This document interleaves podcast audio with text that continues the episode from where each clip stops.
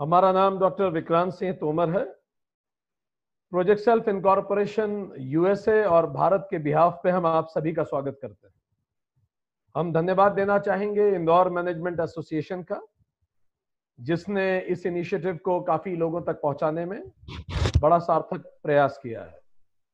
दोस्तों, वेदांता अध्ययन माला के आज दूसरे सेशन में आप सभी का स्वागत है। पिछले सेशन में हमने वेदांत की रूपरेखा पे चर्चा की थी। आज के सेशन में हम उसके आगे की बात शुरू करेंगे। हमने बात की थी कि वेदांत इसलिए लिखे गए क्योंकि हर मनुष्य के जीवन के वेदों के अनुसार दो लक्ष्य हैं। वेद दो लक्ष्यों के लिए लिखे गए। पहला लक्ष्य, अभ्युदय, जगत का कल्याण।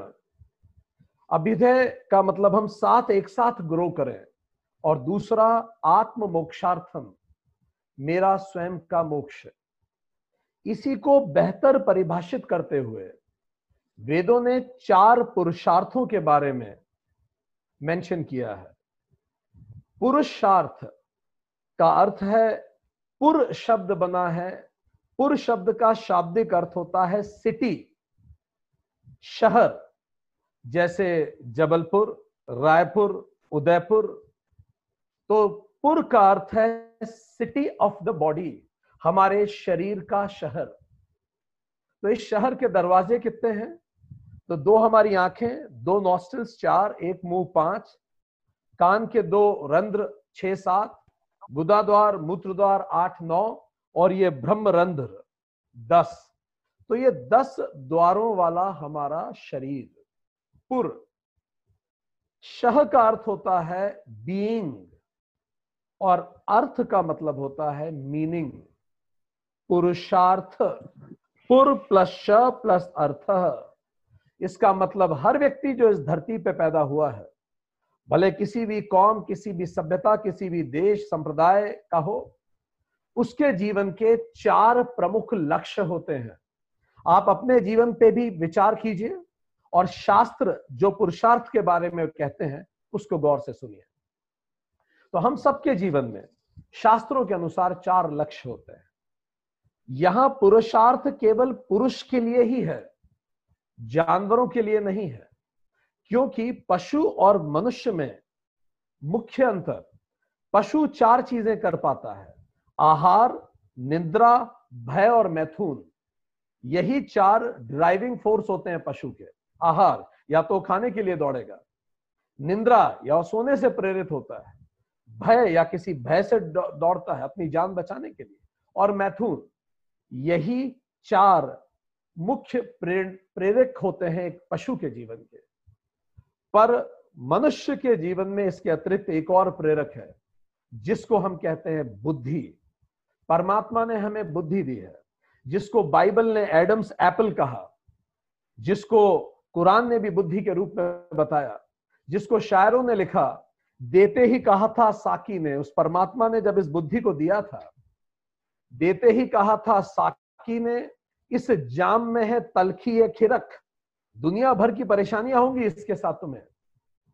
देते ही कहा था साकी ने, इस जाम में है तलखी है खिरक, पर मांग के लौटाने का मौका ही ना मिला, पीना ही पड़ा। तो हमें बुद्धि मिली। बुद्धि का अर्थ यह है कि हमारे पास एक चॉइस है जो जानवरों के पास नहीं होती। जानवर तो भय, निद्रा, आहार और मैथुन से प्रेरित होकर सब करते हैं। पर बुद्धि के कारण हमारे पास चॉइस है। कौन सी चॉइस तीन चॉइसेस शास्त्र कहते हैं तीन चॉइस पहली, कर तुम। करें। दूसरी, न कर तुम या ना करें। तीसरी, अन्यथा कर तुम या कुछ और करें। कर तुम, न कर तुम, या अन्यथा कर तुम। ये केवल इंसान के पास चॉइस है। और हम इस चॉइस का कैसे उपयोग करते हैं? वो हमारे जीवन को सुंदर या कुरूप बनाता है। अब जैसे जैसे हमारे पास चॉइसेस बढ़ती जाती है, हमारे पास काफ़ी चॉइस हो जाती है बुद्धि के कारण, पर इसके अतिरिक्त तकनीक के विकास ने और बहुत सारी चॉइस दे दी हमें। सामाजिक परिवर्तन ने भी बहुत सारी चॉइस दे दी। अब एक जीन्स खरीदने से लेके एक कार खरीदने तक हमारे पास बहुत सारी चॉइसेस शादी के लिए एक व्यक्ति पसंद करने से लेकर एक छोटी सी चॉकलेट खरीदने तक हमारे पास बहुत सारी चॉइसेस अब जितनी चॉइस होती है, उतना ही तनाव होता है। एक पुस्तक है पैराडॉक्स ऑफ़ चॉइस वो वो पुस्तक ये कहती है कि जितनी जितनी चॉइसेस बढ़ती हैं, इंसान का कंफ्यूजन और तनाव और बढ़ता है। अभी आप देखिए धरती का सबसे इंटेलिजेंट स्पीशीज मनुष्य है। पर आज धरती की सबसे दुखी स्पीशीज भी मनुष्य है। इसका क्या अर्थ है? इसका अर्थ यह है कि हमने हमारी बुद्धि का समुचित उपयोग नहीं किया। सो पुरुषार्थ केवल मनुष्य के लिए है और चार पुरुषार्थ शास्त्र बताते हैं। पुरुषार्थ का शाब्दिक अर्थ हमने आपको बताया, ऋग्वेद में इसका उल्लेख हुआ और बहुत सारे शास्त्रों में हुआ। पुरुषार्थ means four human goals four human pursuits हर व्यक्ति के जीवन के चार लक्ष्य। तो पहला पुरुषार्थ चतुर्विद पुरुषार्थ तो पहला पुरुषार्थ है अर्थ, दूसरा पुरुषार्थ है काम, तीसरा पुरुषार्थ है धर्म, और चौथा पुरुषार्थ है मोक्ष। एक एक करके इन पुरुषार्थों पर हम बात करेंगे। तो पहला पुरुषार्थ है अर्थ। अर्थ जैसा आप शब्द से ही समझ पा रहे हैं। इसका अर्थ है मीनिंग जो हमारे जीवन में अर्थ का संचार करे, जो जीवन में मीनिंग लाए विच मेक्स लाइफ मीनिंगफुल इसका अर्थ है जो हमें सुरक्षा प्रदान करे। सिक्योरिटी इज़ द फ़र्स्ट पुरुषार्थ। हर मनुष्य को अपने जीवन में यह उसका कर्तव्य है कि अपनी सुरक्षा के लिए प्रयास करे, ये तो जानवर भी करता है। सुरक्षा, मेरी वर्तमान सुरक्षा, किस तरह की? दो तरह की साइकोलॉजिकल एंड फ़िज़िकल साइकोलॉजिकल सुरक्षा, इसके लिए मैं रिश्ते नाते बनाता हूँ, परिवार, संबंधी बनाता हूँ। फ़िज़िकल सुरक्षा, इसके लिए मैं नौकरी करता हूँ, मैं घर बनाता हूँ। ये सब चीज़ें तो जो लोग ये कहते हैं कि वेद सिखाते हैं कि धरती को त्याग दें, सन्यासी ले लें, वो पूरी तरह से सम्यक बात नहीं कर रहे हैं। वेदों ने कहा है कि पहला पुरुषार्थ स्वयं में अर्थ ही है। सिक्योरिटी के लिए प्रयास कीजिए। Psychological and physical security. पर समस्या तब हो जाती है जब ये सिक्योरिटी का प्रयास वर्तमान से जाके भविष्य तक पहुँचता है। अब मेरा मन करता है कि मैं आज अपने वर्तमान को तो सुरक्षित कर ही लू, क्यों ना भविष्य को भी कर लू। वहाँ तक भी ठीक है। फिर भविष्य की परिभाषाएँ अलग अलग होती हैं कि मैं एक साल तक खुद को सुरक्षित करूँ, पाँच साल तक सुरक्षित करूँ, दस साल तक करूँ, बीस साल तक करूँ, या फिर अपने पूरे जीवन भर के लिए मैं इतना इकट्ठा आज ही कर लू। फिर इच्छा वहाँ भी समाप्त नहीं होती। मैं अपने जीवन भर के लिए तो कर ही लू इकट्ठा। इसके साथ क्यों ना मैं ऐसा करूँ कि अपने बच्चों के लिए भी मैं इकट्ठा कर दूँ? और धीरे धीरे फिर तनाव होने लगता है। तो इंसान वर्तमान की सुरक्षा के साथ भविष्य की सुरक्षा करना चाहता है और फिर तीसरा पहलू और जुड़ता है।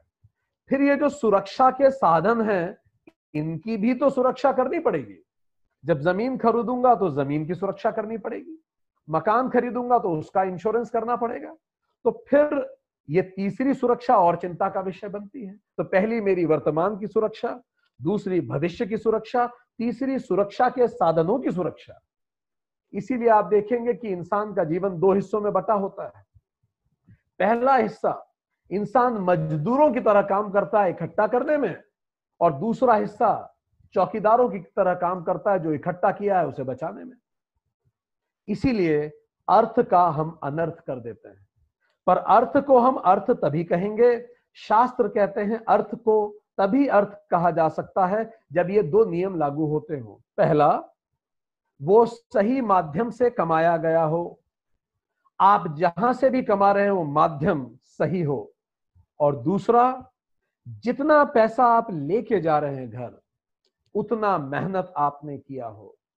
यदि माध्यम गलत है, या उतनी मेहनत आपने की है तो जो आप घर ले जा रहे हैं, वो अर्थ नहीं, अनर्थ है। और जब बच्चे अनर्थ खाते हैं तो जीवन अनर्थ में ही जाता है।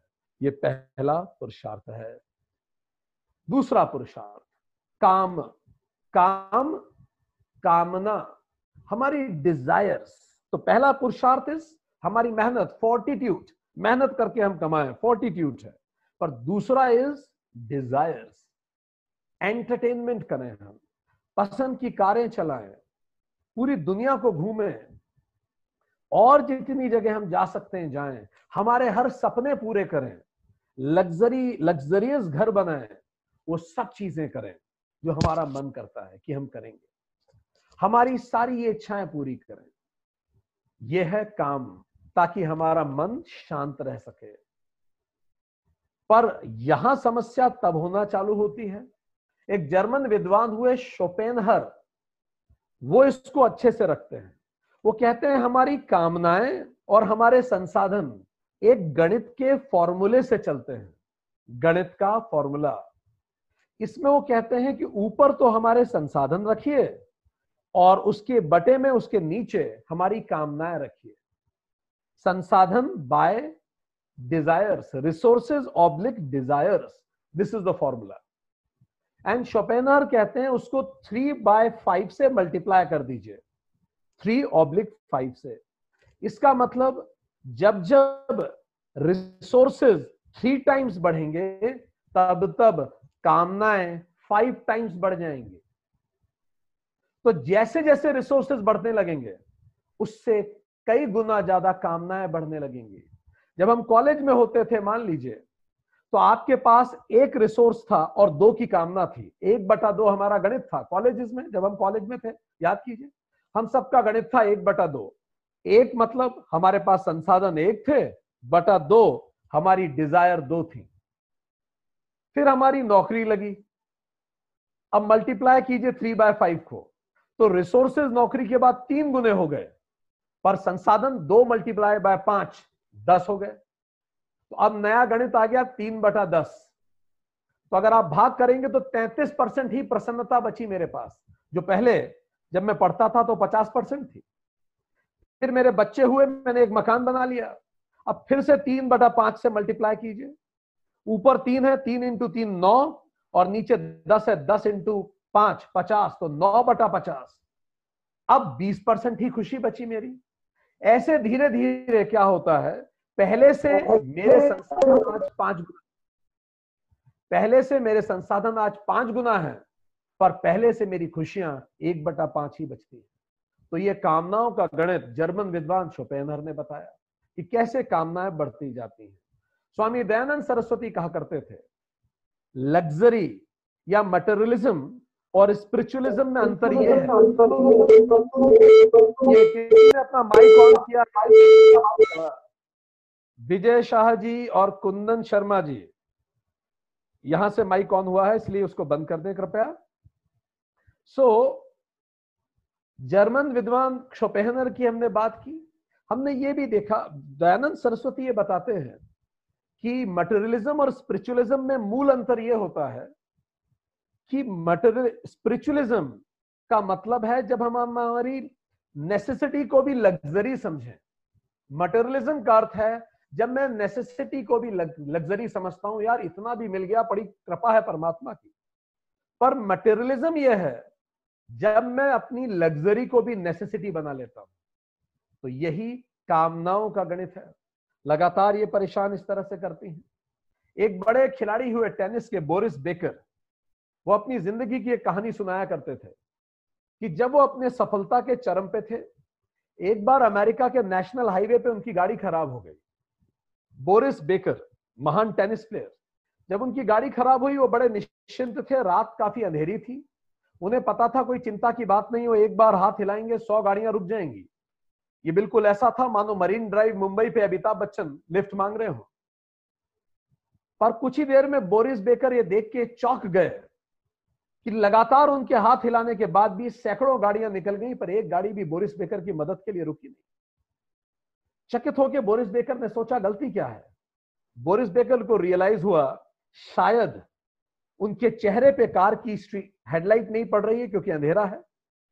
तो बंदरों की तरह उछल उछल के अपना चेहरा दिखाने लगे ताकि लाइट में लोगों का चेहरा, लोगों को उनका चेहरा दिखे और उन्हें पहचान के गाड़ी रोक दे। पर संभवतः वो सफल ना हो पाए और गाड़ियाँ निकलती रही। अचानक बोरिस बेकर के मन में एक अजीब सा विचार आया। उनके मन में यह विचार आया, यार अगर कोई मेरा चेहरा नहीं पहचानता तो कोई मेरी मदद नहीं करेगा क्या? क्या मैंने जीवन में केवल इतना सा चेहरा ही कमाया है बस?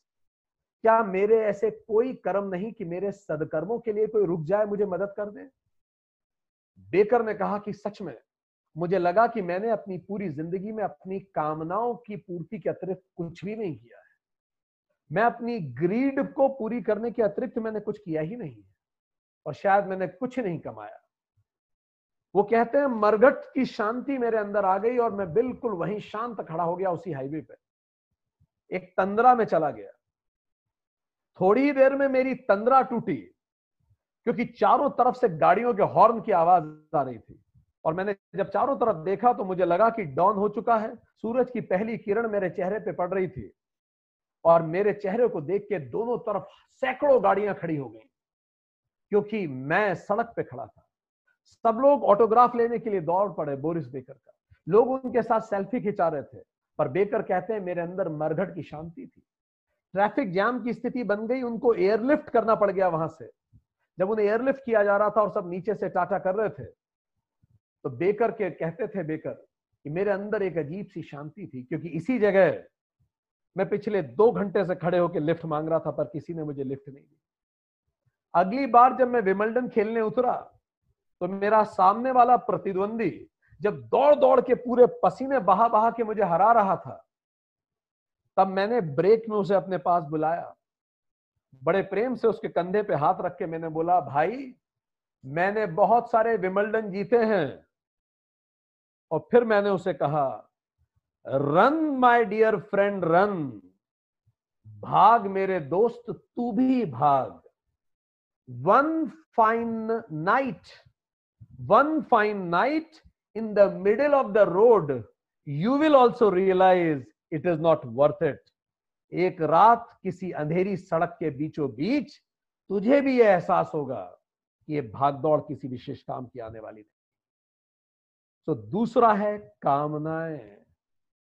तीसरा पुरुषार्थ, धर्म। धर्म धर्म धातु से ध्र धातु से बना। ध्र धातु का मतलब है धारण करना। वो जिसमें हम सबसे ज़्यादा सहज हैं, वो जिसमें हम सबसे ज़्यादा सामान्य हैं, जिसको हम धारण कर सकें, वही धर्म है। Dharma is the natural order of the universe इस प्रकृति का नेचुरल ऑर्डर ही धर्म है। कायनात का जर्रा जर्रा अपने अपने धर्म से बंधा हुआ है। लोहे का अपना गुण धर्म है। सोने का अपना गुण धर्म है, हर एटम का अपना धर्म है। इसीलिए तो इलेक्ट्रॉन उस एटम को कभी छोड़ता नहीं। पृथ्वी जिस एक्सिस पे घूमती है, उसका धर्म है। हर इलेक्ट्रॉन अपने अपने धर्म को निभा रहा है। धर्म का अर्थ है natural order of this complete universe और जब हम धार्मिक होते हैं, तभी हम बैलेंस्ड हो पाते हैं। पर अगर एक भी इलेक्ट्रॉन कम ऊपर नीचे हो गया तो वो एटम रिएक्ट करने लगता है। वो बैलेंस नहीं बनता, बचता। उसमें वैकेंसी क्रिएट हो जाती है वैलेंसी होती है फिर रिएक्शन शुरू होती है। तो रिएक्ट कौन करता है? मनुष्य हो या एटम हो? जो धार्मिक नहीं बचता डिसबैलेंस हो जाता है। सो धर्म नेचुरल ऑर्डर है, जिसको हम धारण कर सके। पहले के दो पुरुषार्थ जो हैं, अर्थ, उसका आधार धर्म होना ज़रूरी है। क्योंकि यदि अर्थ का आधार धर्म है तो वो अर्थ पुण्य कहलाता है। पुण्य का अर्थ है, हर कार्य जो धार्मिक आधार पे किया जाए, जिसमें आप सहज होते हैं। तो अगर हम धर्म की एक लाइन की परिभाषा बताएँ, सबसे सिंपलेस्ट तो वेद व्यास कहते हैं, किसी भी जीव के साथ ऐसा व्यवहार न करो, जो तुम्हें खुद के प्रति उचित नहीं लगता। जो तुम्हें खुद के प्रति उचित नहीं लगता, वो शब्द, विचार या कर्म करना अधर्म है।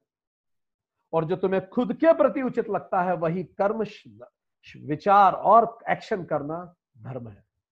तो जब काम और अर्थ धर्म के आधार पे होते हैं तो हम इसको पुण्य कहते हैं। पुण्य हमारे कर्मों के अदृश्य प्रभाव होते हैं, जो बाद में फलित होते हैं। पर जब हमारे अर्थ और काम धार्मिक नहीं होता तो जो पैदा होता है, उसी को पाप कहते हैं। पाप भी हमारे कर्मों के अदृश्य प्रभाव होते हैं। पुण्य डिविडेंड के रूप में हमें मिलना शुरू होता है आने की, आने वाले जीवन में, इस जन्म में या आने वाले जन्म में। और पाप इंस्टॉलमेंट के रूप में हमें देनी पड़ती है आने वाले जीवन में इसमें या उसमें? तो पुण्य डिविडेंट है, पाप इंस्टॉलमेंट है। तो धर्म ही आधार हो कर्म और काम और अर्थ का।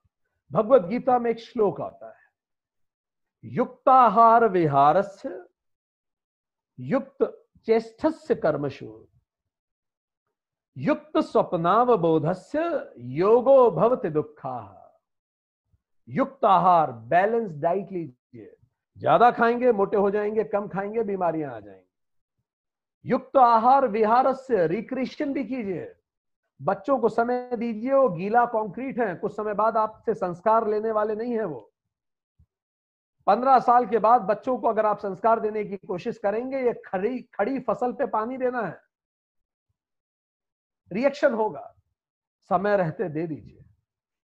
युक्त युक्ताहार विहार से रिक्रिएशन कीजिए, अपनी हॉबीज को परस्यू कीजिए। स्टीव जॉब ने भी मरते समय कहा था, किसी दूसरे के सपने के पीछे मत भागिए, अपनी हॉबीज को परस्यू कीजिए। रिक्रिएशन घूमने जाइए, अपने आप को समय दीजिए, ध्यान कीजिए सब कीजिए जो आप करना चाहते हैं। रिक्रिएशन तो परिवार को समय देना, खुद को समय देना। युक्त कर्मशु कौशलम युक्त चेष्टस्य कर्मशु और काम में भी उतना ही समय दीजिए वर्क में ध्यान दीजिए। जो भी आपका स्वधर्म है, आप नौकरी करते हैं, आप बिज़नेस करते हैं, उसमें भी सम्यक समय दीजिए। नौकरी में भी उचित समय दीजिए, परिवार को भी उचित समय दीजिए, खुद को भी उचित समय दीजिए। बैलेंस कीजिए वर्क लाइफ बैलेंस कीजिए। युक्त स्वप्नावबोधस्य, सही समय सो जाइए, आठ घंटे सो जाइए डब्ल्यू एच ओ भी कह रहा है। आठ घंटे कम से कम सोइए। और ज़्यादा से ज़्यादा भी आध घंटे ही सोइए। युक्त स्वप्नाव बोधस्य और समय पे उठ जाइए। योगो भवते दुखा। बस यही योग है जो सारे दुखों को धर लेता है। सो धर्म का अर्थ है बैलेंस। अब अगले पे हम जाए। नेक्स्ट इज़ मोक्ष। चौथा पुरुषार्थ। मोक्ष का अर्थ है फ्रीडम फ्रॉम फियर समस्त डर से मुक्ति। इसका अर्थ, जब कोई चीज़ मेरे पास हो तो मुझे उसके खोने का भय ना हो, और जब कोई चीज़ मेरे पास ना हो तो उसको पाने की लालसा में मैं परेशान ना हूँ। यदि आजकल जो रामायण आती है, उसमें आप प्रभु राम का चरित्र देखेंगे तो जब उन्हें राजा बनाया जा रहा था तो उनको पाने की कोई लालसा नहीं थी। और जब उन्हें वनवास दिया गया तो उनको खोने का कोई भय भी नहीं था राजपाट इस मानसिक अवस्था को ही मोक्ष कहते हैं। स्थित प्रज्ञ मोक्ष कह, कहलाता है। यह संतुलित मानसिक अवस्था की चीज़ें स्वतः ही होंगी। एक देश में टीचर पढ़ा रही थी टीचर पढ़ाते समय टीचर ने कहा कि can you tell me kids in order to get heaven तुम्हें क्या करना पड़ेगा? स्वर्ग को पाने के लिए तुम्हें क्या करना पड़ेगा? तो एक बच्चे ने हाथ खड़ा किया। उसने कहा, अच्छे डीड्स करने पड़ेंगे। टीचर ने ताली बजाई। दूसरे बच्चे ने हाथ खड़ा किया। जरूरतमंदों की सहायता करनी पड़ेगी। टीचर ने ताली बजाई। तीसरे बंदे ने हाथ खड़ा किया। अच्छा व्यवहार करना पड़ेगा सबसे। उसने ताली बजाई। फिर क्लास का डेफरमो स्टूडेंट खड़ा हुआ। उसने बोला, मैडम, मुझे तो लगता है कि स्वर्ग जाने के लिए हमें मरना पड़ेगा। तो ये बात बिल्कुल सच है। स्वर्ग जाने के लिए मरना तो पड़ता ही है, पर मोक्ष को प्राप्त करने के लिए मरना नहीं पड़ता। मोक्ष कोई पोस्टमार्टम नहीं है। ये आज अभी यही है। राम जी को जब वनवास हुआ, हम सब रामायण में देख रहे हैं।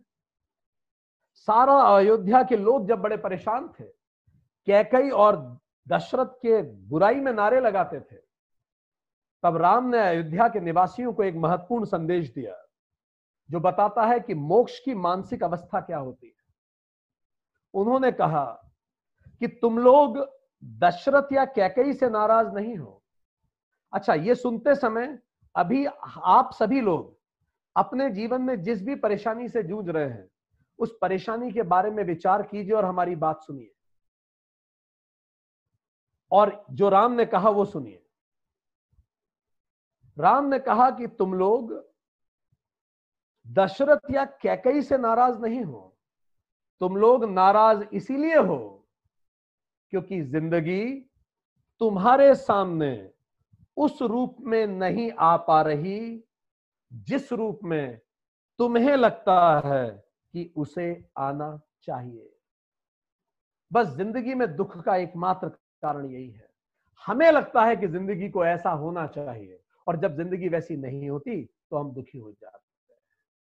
तो एक विचार जो हमारे अंदर हमेशा रहे फीलिंग ऑफ़ ग्रेटिट्यूड प्रसाद बुद्धि। परमात्मा जो है, उसके लिए मैं धन्यवाद देता हूँ। और जो नहीं है, उसकी मुझे कोई कामना नहीं। यदि मेरे कर्मों से वो फलित होगा तो मुझे स्वतः ही मिल जाएगा। मैं एक लक्ष्य बना के सौ प्रतिशत मेहनत करूँगा। यदि मेरे कर्मों से वो फलित हो सकेगा तो स्वतः मिल जाएगा। और यदि मेरे कर्मों से फलित ना हो पाए तो शायद मेरे कर्मों में वो था ही नहीं। कुछ अच्छा हो तो प्रभु कृपा, कुछ अच्छा ना हो तो प्रभु इच्छा। ये विचार मोक्ष है ग्रेटिट्यूड और इंसान शांत रह पाता है।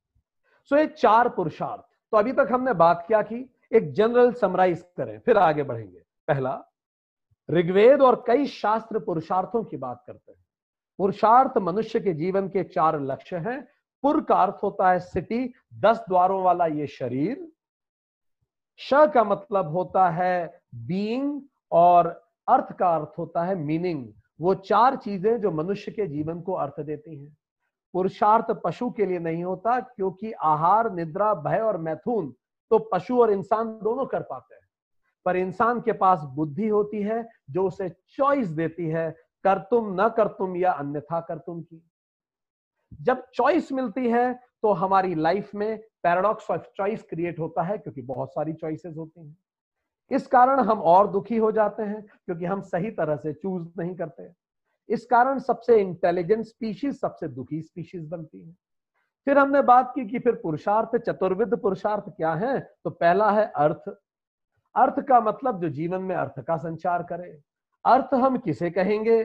तो हमने कहा, जो सही माध्यम से कमाया जाए या जो कमाया और जो कमाया गया है, आपने उतनी मेहनत की हो। अर्थ का का मतलब है सिक्योरिटी करना। सिक्योरिटी अर्जित करना, वर्तमान की सिक्योरिटी करना साइकोलॉजिकल सिक्योरिटी करना और फ़िज़िकल सिक्योरिटी करना। पर समस्या तब होती है जब मैं प्रेजेंट सिक्योरिटी के साथ बहुत ज़्यादा फ्यूचर की भी करता हूँ और फ्यूचर की सिक्योरिटी के साथ मैं इंस्ट्रूमेंट ऑफ़ सिक्योरिटी की भी सिक्योरिटी करना शुरू करता हूँ। ये मुझे तनाव देना शुरू कर देता है। इसके साथ हमने बात की काम। कामना का अर्थ है प्लेजर वो सारी इच्छाएँ जो मेरे मन में हैं मैं उनकी पूर्ति करूँ। मटेरियलिज्म और स्पिरिचुअलिज्म में अंतर यही है। जब हम हमारी नीड को, जब हम हमारी नीड को भी लग्जरी समझते हैं और भगवान का धन्यवाद देते हैं कि ये भी लग्जरी है तो इसी को आध्यात्म कहते हैं। और जब हम लग्जरी को भी बेसिक नीड्स बना लेते हैं, इसी को मटेरियलिज्म कहते हैं। हमने शोपेन सहर साहब से भी सीखा कि कैसे तीन बटे पाँच पे संसाधन और हमारी इच्छाएँ काम करती हैं। अगर हमारे संसाधन तीन गुना बढ़ते हैं तो इच्छाएँ पाँच गुना बढ़ती हैं, इसके कारण हम दुखी होने लगते हैं और इसीलिए काम दर्द देने लगता है। फिर हमने बात की धर्म ध्र धातु से बना है, इसका अर्थ है जिसमें आप सहज हो सके नेचुरल ऑर्डर ऑफ़ यूनिवर्स हर एलिमेंट का अपना एक गुण धर्म होता है।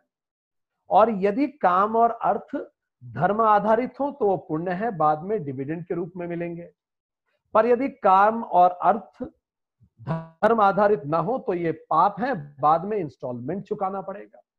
गीता में श्री कृष्ण ने कहा, युक्ताहार विहार बिल्कुल सही समय सोइए सही समय उठ जाइए, नियमित खाना खाइए प्रॉपर डाइट लीजिए रिक्रिएशन में समय दीजिए और परिवार को भी उचित समय दीजिए, नौकरी में समय दीजिए। मोक्ष और धर्म का एक लाइन का अर्थ है, किसी दूसरे के साथ ऐसा व्यवहार ना करें। जो मुझे खुद के साथ पसंद ना हो। मोक्ष का अर्थ है फ्रीडम फ्रॉम फियर जब कुछ ना हो तो उसकी लालसा ना हो और होने पे उसके खोने का भय ना हो। उसके लिए हमें मरने की आवश्यकता नहीं। ये एक वो मानसिक स्थिति है जब हम स्थित प्रज्ञ हो जाते हैं। तो मोक्ष है ग्रेटिट्यूड तो यहाँ तक हमने चार शब्द निकाले। अर्थ फोर्टिट्यूड मेहनत। अर्थ का अर्थ है फोर्टिट्यूड मेहनत। काम को आप डिज़ायर कह सकते हैं, धर्म को आप बैलेंस कह सकते हैं, और मोक्ष को आप कांस्टेंट ग्रेटिट्यूड कह सकते हैं। तो इन चारों से चार तरह के लोग भी धरती पे पैदा होते हैं। अब हम चार तरह के लोगों की बात करेंगे। अभी जितने भी लोग हमारे साथ इस सेशन में जुड़े हुए हैं, आप देखिएगा आप इनमें से कोई ना कोई प्रकार के आप हैं। तो चलिए इन चार पुरुषार्थों के आधार पे, धरती पे चार तरह के लोग होते हैं। तो पहले हम आपको बताएँगे टाइप फोर आप देखिए क्या आप में से कोई वो टाइप फोर है? और आप जिस भी टाइप से आप खुद को एक जैसा महसूस करें, आप तुरंत पहचान जाएँगे। तो टाइप फोर लोग कौन होते हैं? They are the people who are neither unhappy they are unhappy and unsuccessful people ये ना तो खुश हैं और ना ही सफल हैं। यहाँ सफलता हम घोर सामाजिक शब्दों में ही ले रहे हैं। सफलता को हम यहाँ केवल सामाजिक शब्दों में परिभाषित करते हैं। इस समय आज के लिए, अन्यथा शास्त्रीय सफलता तो प्रसन्नता ही है। पर अगर हम सामाजिक शब्दों में लें तो दुनिया में टाइप फोर लोग कौन हैं, जो ना तो खुश हैं और ना सफल हैं नीदर हैप्पी नॉर सक्सेसफुल इन लोगों के कैरेक्टरिस्टिक क्या होते हैं? इन लोगों के जीवन में बड़ा दुख होता है साहब। बड़ी इन्हें परेशानी होती है, परिस्थितियों से, खुद से, संबंधों से। और ये हमेशा आपको दुखी मिलेंगे। अगर इनका सर दुख रहा होगा और आप जाके इनसे पूछ लेंगे, भाई साहब, आपका सिर दुख रहा है? तो इतना लंबा व्याख्यान व्याख्यान देंगे सर दर्द पे कि सुन के आपका सिर दुखने लग जाएगा। ये इतने परेशान लोग होंगे। अच्छा पर इस परेशानी को खत्म करने के लिए कुछ करेंगे नहीं। इनमें फोर्टिट्यूड नहीं होगा। इनमें फोर्टिट्यूड नहीं होता। इनमें डिजायर्स भी बहुत कम होती है।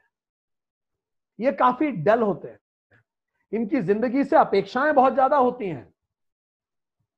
पर उस अपेक्षा की तुलना में इनके प्रयास कम होते हैं। और ओवरऑल इनके डिजायर्स भी उतने ज़्यादा नहीं होते बाकियों की तुलना में। पर जितनी इनकी डिज़ायर होती है, उसकी कई गुना कम इनके प्रयास होते हैं। हमारे एक मित्र हैं। वो अमेरिका जाने का सोच रहे थे। वो पिछले चार पाँच साल से सोच ही रहे हैं। तो इस बार उन्होंने फिर से पूछा, यार, मैं अमेरिका जाने का सोच रहा हूँ, कितना खर्चा आएगा? हमने बोला, कोई खर्चा नहीं आएगा साहब। सोचने का क्या खर्चा है? आप चाँद पे जाने की सोचिए। खर्चा तो तब आएगा जब आप कुछ करेंगे उसके बारे में। हमारे एक और परिचित हैं।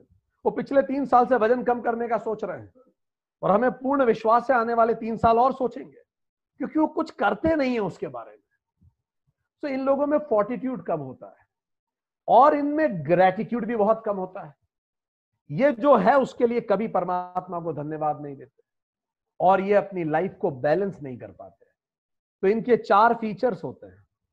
इनमें फोर्टिट्यूड कम होता है, इनमें ग्रेटिट्यूड कम होता है, इनकी डिजायर्स भी तुलनात्मक बाकियों से कम होती है और इनमें बैलेंस भी कम होता है।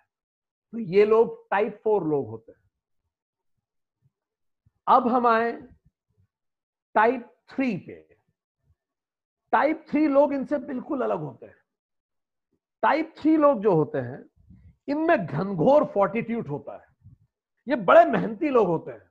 बारह बारह घंटे काम करेंगे। अट्ठारह घंटे भी काम कर लें तो कोई हर्ज की बात नहीं। खूब मेहनती लोग होते हैं।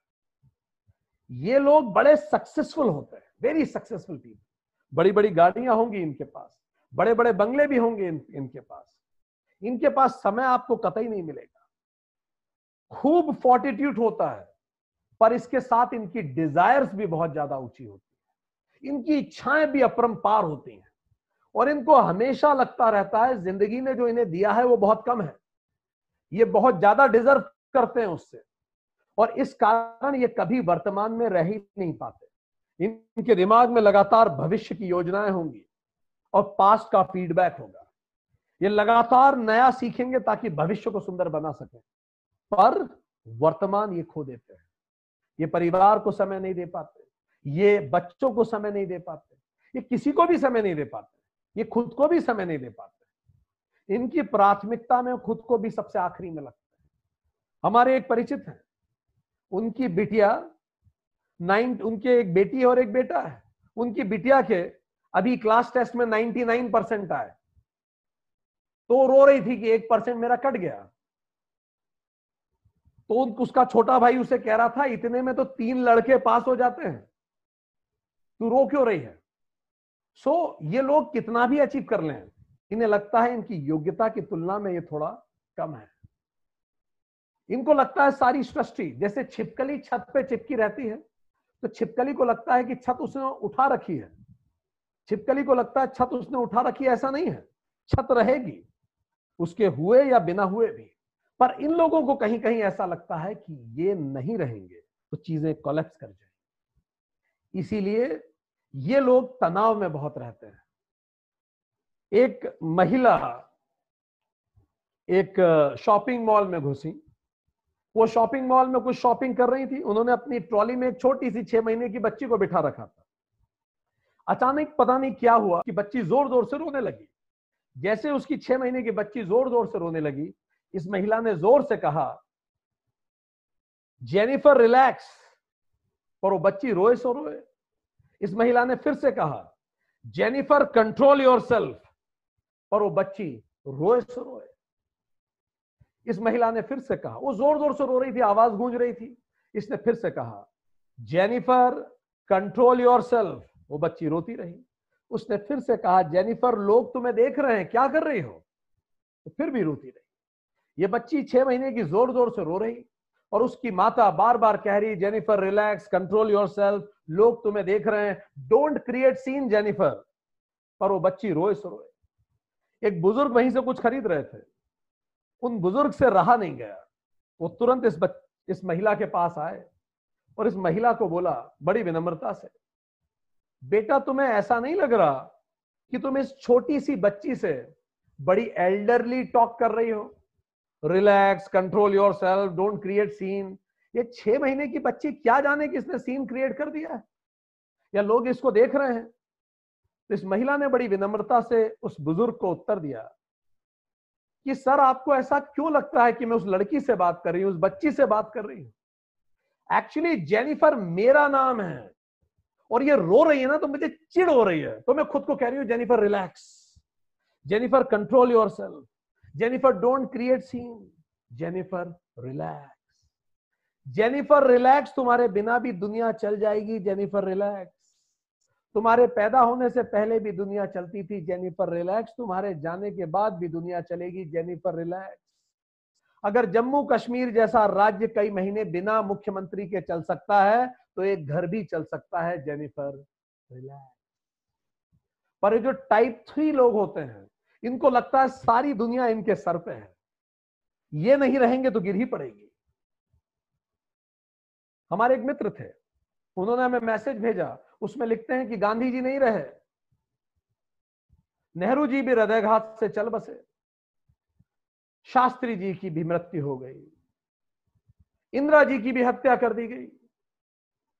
राजीव जी भी आजकल नहीं रहे। वाजपेयी जी भी चल बसे। आजकल मेरी तबीयत भी कुछ ठीक नहीं रहती। आजकल मेरी तबीयत भी कुछ ठीक नहीं रहती। जाने दुनिया का क्या होगा? जाने देश का क्या होगा? सच में? हम लोग जो क्रिकेट देखते हैं एक जमाने में सोचते थे कपिल के बाद भगवान जाने क्या होगा? धोनी आ गए। धोनी के उस छक्के के बाद लगता था बस अब यही पारावार लगाएगा। कोहली आ गए।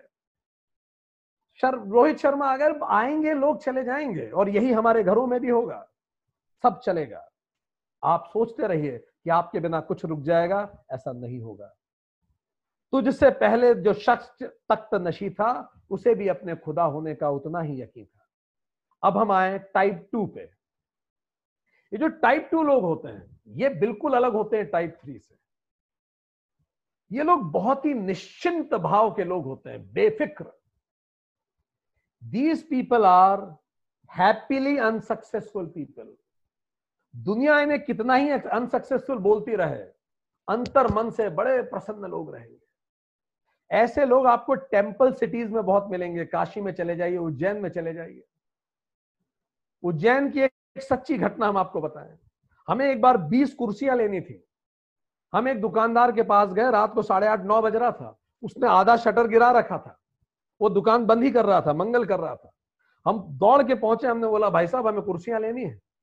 उसने हमारी तरफ़ देखा फिर शटर की तरफ़ देखा। फिर बोला, देखिए, अब तो हो ही गया है।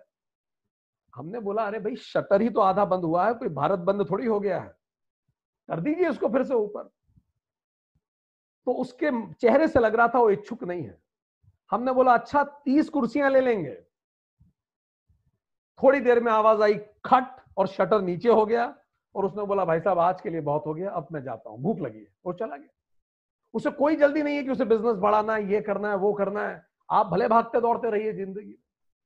There are certain people in this planet who are very happily and successful आप उन्हें कुछ भी पुकार ले। अंतर्मन में बड़े खुश हैं। कबीर, रैदासा, रहीम, वो अपनी ही दुनिया के राजा हैं। टाइप टू पीपल अब हम बात करें टाइप वन पीपल की। ये टाइप वन लोग कौन होते हैं? अच्छा तो टाइप टू पीपल में क्या है? फोर्टिट्यूड कम है, वो ज़्यादा प्रयास नहीं करते। डिजायर्स भी कम है टाइप टू में।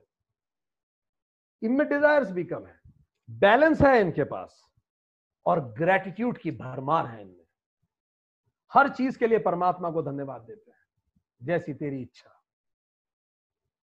तो ये कैरेक्टरिस्टिक है टाइप टू पीपल के। अब हम आए type one people type one people कौन है? These are the people who are successfully happy people कुछ ही विरले लोग जो बहुत सक्सेसफुल भी हैं और बहुत खुश भी हैं। क्यों? क्योंकि इनमें गहरा फोर्टिट्यूड है। ये बहुत मेहनत करते हैं। ये केवल लक्ष्य बनाते नहीं हैं। पूरी प्रयास से उसको, उस पर मेहनत भी करते हैं। ये लक्ष्य को आँखों से ओझल नहीं होने देते। पूरा प्रयास करते हैं। डिजायर्स इनमें कम होती है। ये अपनी डिजायर्स को पाँच गुना नहीं बढ़ाते जाते, लक्ष्य, मेहनत के साथ। तो इनमें फोर्टिट्यूड होता है, पर इनमें डिज़ायर कम होती है। तीसरा बैलेंस बहुत हाई होता है इनमें। कई लोग होते हैं जिनका वज़न बढ़ता है या जो स्वस्थ नहीं है। कहते हैं, साहब, क्या करें? नौकरी बिज़नेस में दिन भर समय नहीं मिल पाता खुद को देने के लिए, शरीर को देने के लिए?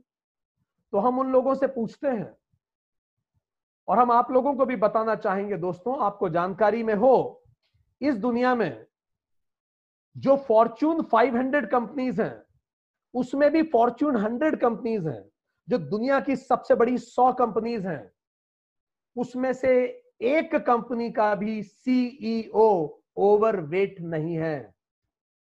कैन यू इमेजिन दैट दुनिया की 100 सबसे बड़ी कंपनीज़ में से एक का भी सीईओ ओवरवेट नहीं है, और भारत की एक भी कंपनी दुनिया की टॉप हंड्रेड में नहीं आती। अगर उसका सीईओ समय निकाल सकता है लाइफ को बैलेंस करके तो क्या मैं नहीं निकाल सकता? सोचने का विचार है। तो इन लोगों का बैलेंस बहुत ज़बरदस्त होता है लाइफ का। एंड लास्ट इनका मन ग्रेटिट्यूड से भरा होता है।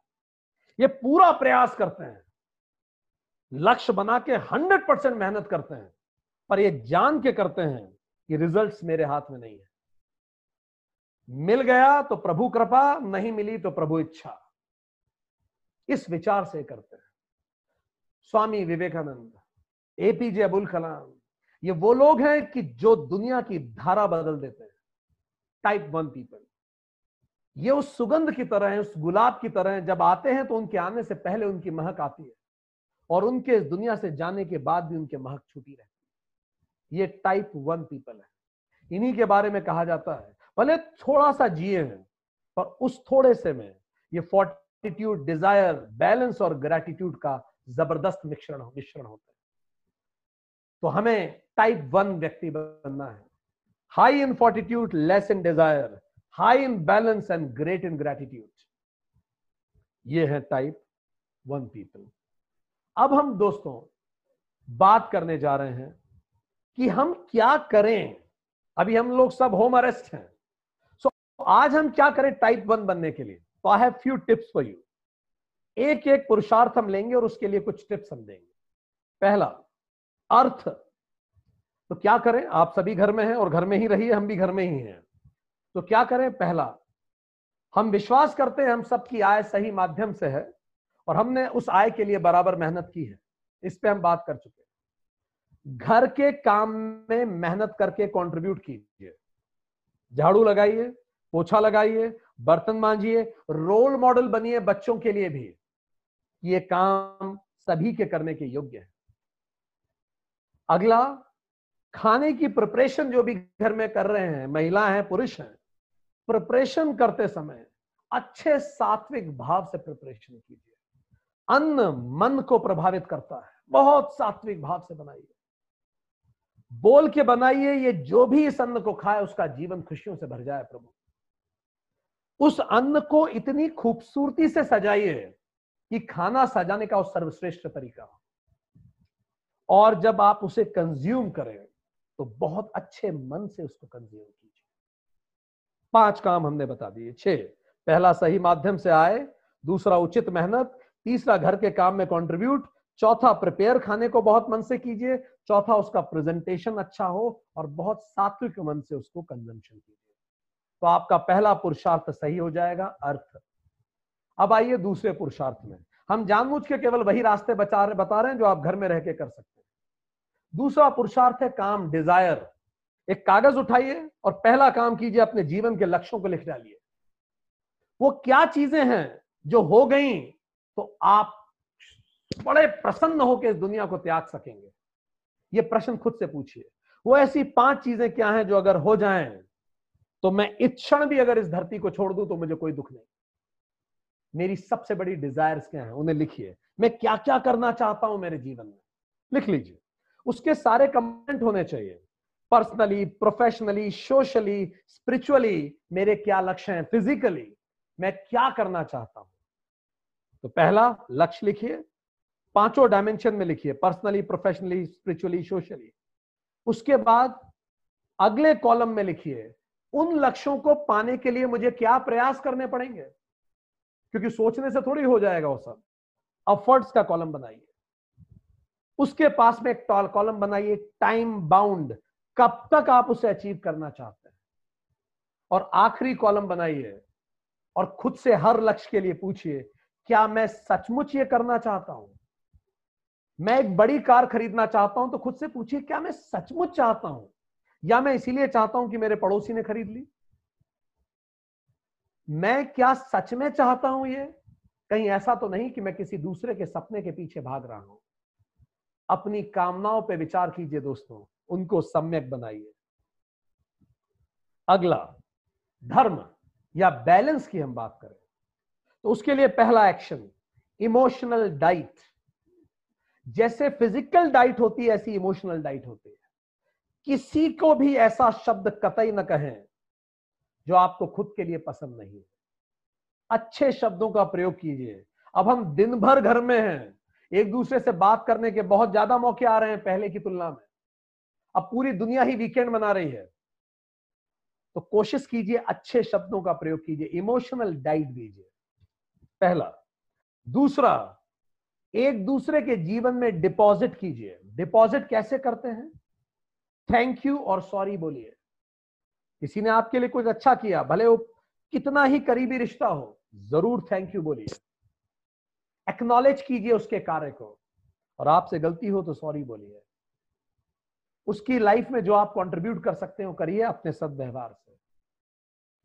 तीसरा लंच डिनर ब्रेकफास्ट या खाते समय किसी भी कंट्रोवर्शियल विषय पे बात ना करें। कोरोना हो या कोई भी जगह, कोई भी बात हो, कोई भी विषय जो कंट्रोवर्शियल हो, जब अन्न मुँह में जा रहा है, उस पर चर्चा नहीं होगी। उसको बात के लिए छोड़ दीजिए। अगला, बच्चों को समय दीजिए। याद रखिए, हमारे जीवन काल में अब ऐसा समय फिर कभी नहीं आने वाला। सौ साल में एक बार ऐसी स्थितियाँ बनती हैं।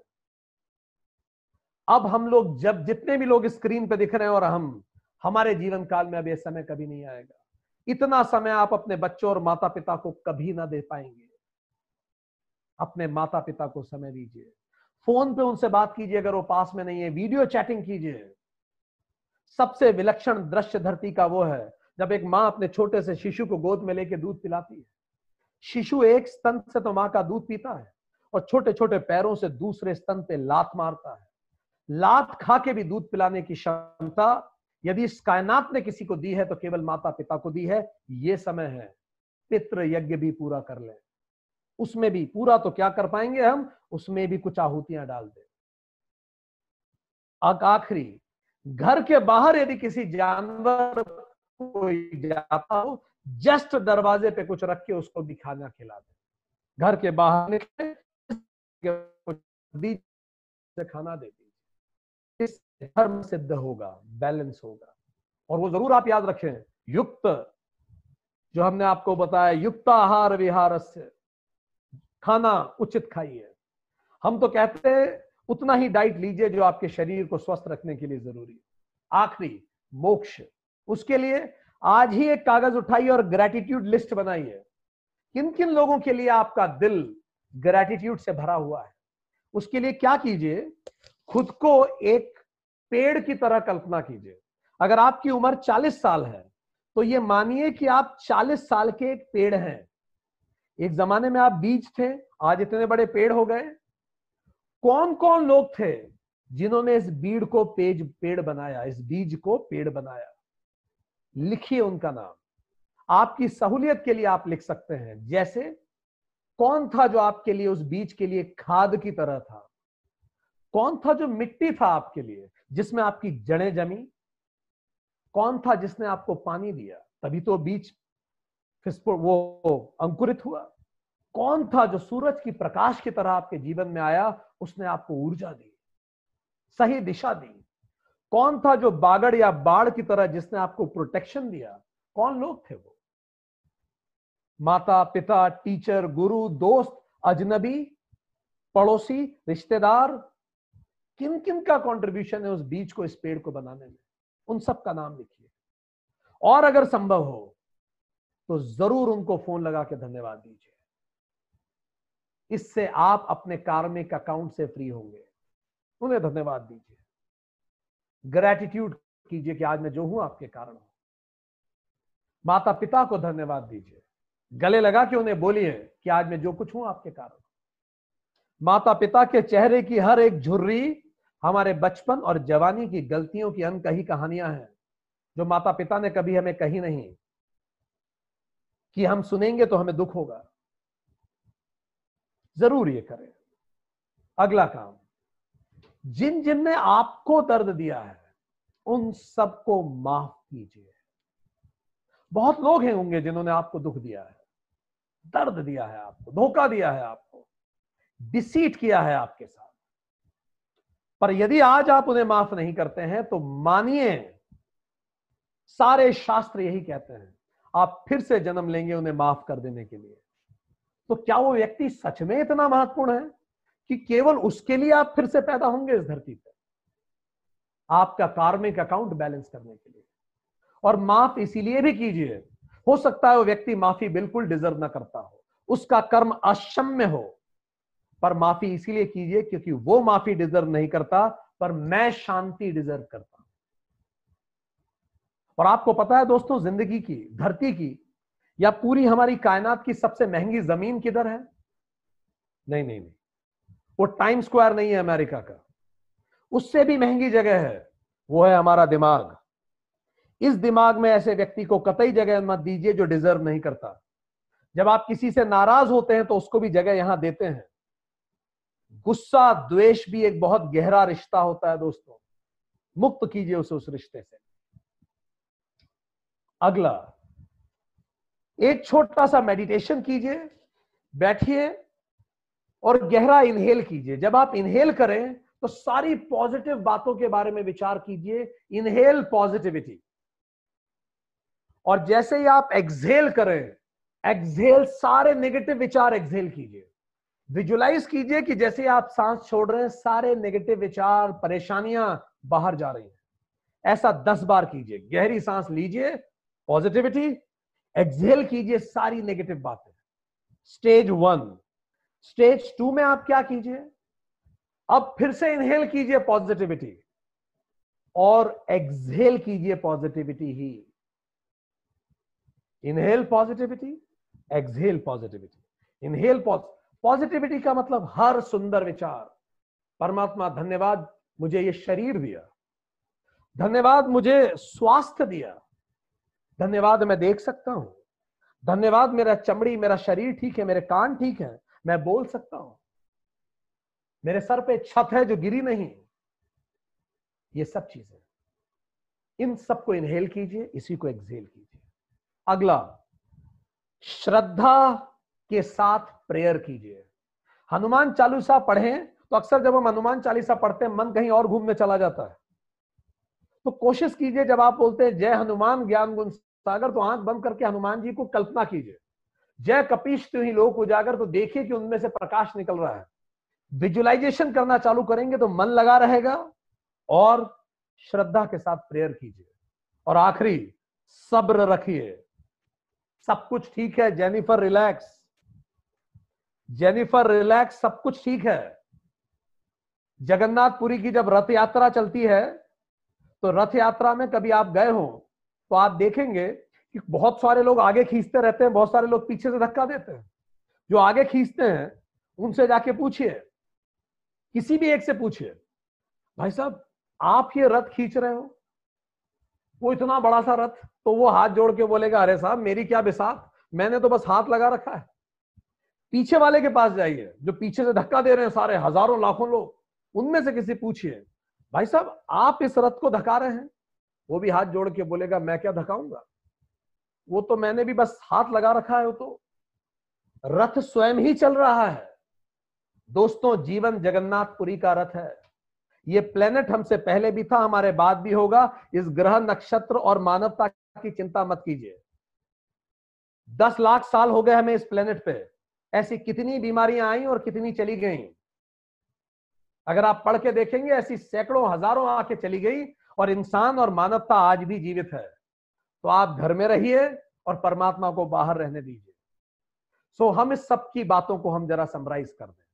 हमने बात की कि जो पुरुषार्थ है, उसका अर्थ होता है पुर हमारा शरीर, जिसके दस द्वार है। शह का मतलब बीइंग और अर्थ का मतलब हमारे जीवन को मीनिंग बनाना। तो पुरुषार्थ मतलब हमारे जीवन के जो चार लक्ष्य हैं, ये जानवरों के लिए नहीं है, क्योंकि पशु में आहार, निंद्रा, भय मैथुन होता है। हमारे पास बुद्धि भी दी गई।